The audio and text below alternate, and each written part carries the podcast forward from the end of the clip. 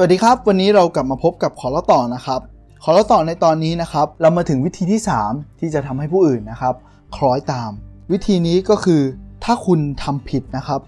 คุณควรรีบสารภาพให้เร็วทำไมถึงต้องทำอย่างนั้นล่ะ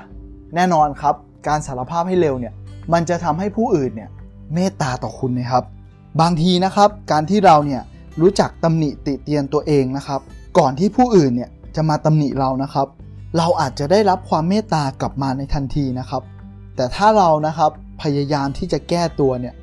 มันอาจจะยิ่งเพิ่มโทสะให้กับผู้อื่นนะครับ และเขาเหล่านั้นเนี่ยอาจจะลงโทษคุณแทน แต่มันจะดีกว่าไหมครับ ถ้าคุณเนี่ยลงโทษตัวคุณเองเสียก่อน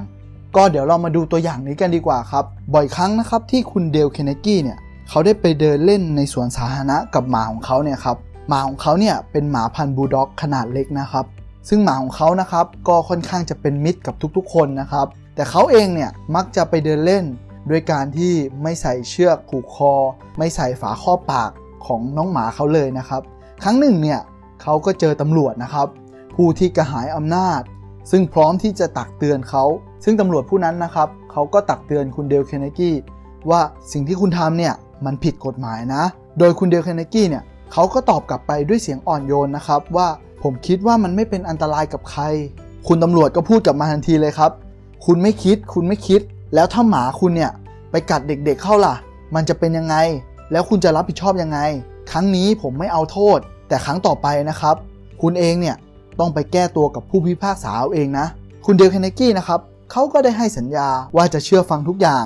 แต่ด้วยความที่หมาของเขานะครับ ไม่ชอบที่จะใส่ ใส่ของสิ่งเหล่านี้นะครับ ไม่ชอบใส่ปอกคอ ไม่ชอบใส่ไอ้ฝาครอบเนี่ยเขาก็เลยมักจะคิดว่าเฮ้ยมันไม่เป็นไรหรอก แต่แล้วไม่นานนะครับเขาก็พาหมาของเขาเนี่ยไปวิ่งเล่นอย่างสนุกสนานเช่นเคยนะครับ ทันใดนั้นเองเนี่ยเขาก็พบตำรวจนะครับตรงเข้ามาหาเขาเลย ซึ่งเขาเองก็รู้ดีว่าไม่มีทางที่จะหนีไปไหนได้แล้วนะครับ ในครั้งนี้เนี่ยเขาก็เลยเปิดฉากพูด เริ่มต้นคำพูดก่อนเลยนะครับว่า คุณจับผมได้คาหนังคาเขา ผมทราบดีว่าผมเนี่ยทำผิด ผมจะไม่อ้างใด ๆ ผมจะไม่ขอแก้ตัวใด ๆ เลย เมื่ออาทิตย์ก่อนเนี่ยคุณได้ตักเตือนผมแล้ว ให้ใส่ฝาข้อบปากให้กับสุนัขของผม แต่แล้วนะครับ เชื่อไหมครับ เกิดอะไรขึ้นกับเจ้าหน้าที่ตำรวจคนนั้น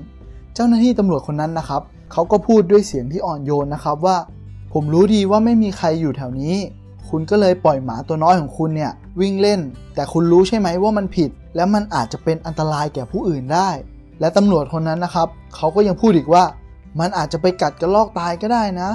เอางี้ละกัน ผมแนะนำให้คุณเนี่ย ปล่อยมันไปวิ่งไกลๆตรงนู้น ตรงที่ผมเนี่ยมองไม่เห็น ผมจะได้ลืมลืมเรื่องนี้ไป ลองคิดดูดิครับว่า ถ้าเขาเนี่ยพยายามแก้ตัวนะครับ ผลที่ออกมานะครับ ผลก็คือเขาเนี่ยก็ต้องโต้แย้งกับตำรวจ แต่การที่เขานะครับกลับรีบยอมรับผิดในทันทีเนี่ย เหตุการณ์เหล่านี้นะครับ มันก็จบลงด้วยการให้อภัยไงครับ แน่นอนนะครับ เรื่องนี้เนี่ยมันทำให้เราเห็นว่าการที่เรารู้ตัวว่าเราทำผิดนะครับ แล้วเรารีบสารภาพเนี่ยท่าทีของอีกฝ่ายหนึ่งนะครับ มันก็จะเปลี่ยนไปและมองความผิดของเราเนี่ยเป็นเรื่องเล็กน้อยไปในทันทีนะครับ ดังนั้นนะครับ ถ้าเราเป็นฝ่ายผิด แล้วเรามีใจที่เที่ยงตรง พร้อมที่จะรับผิด เราก็ควรจะรับผิดโดยเร็วนะครับ บางครั้งการที่เรายอมจำนนนะครับ มันอาจทำให้เรานะครับ ได้ในสิ่งที่เราต้องการ ทั้งหมดนี้นะครับ ถ้าเรานำไปปฏิบัติในทางที่ถูกนะครับ มันก็จะเกิดผลดีกับตัวเราอย่างแน่นอนครับ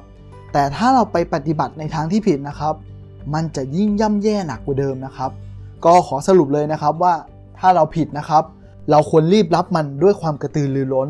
แล้วผู้อื่นนะครับ เขาอาจจะให้ความเมตตาแก่เรา เราทุกคนนะครับ ต่างมีความเมตตาอยู่ในจิตใจกันทั้งนั้นแหละครับ ถ้าเราผิดนะครับ เราอย่ารีรอที่จะรับผิดนะครับ ครับสำหรับวันนี้นะครับ ขอเราต่อก็ขอฝากไว้เพียงเท่านี้นะครับ ก็หวังว่าจะเป็นประโยชน์ต่อผู้ฟังนะครับ แล้วเดี๋ยวเรากลับมาพบกันใหม่ครับ สวัสดีครับ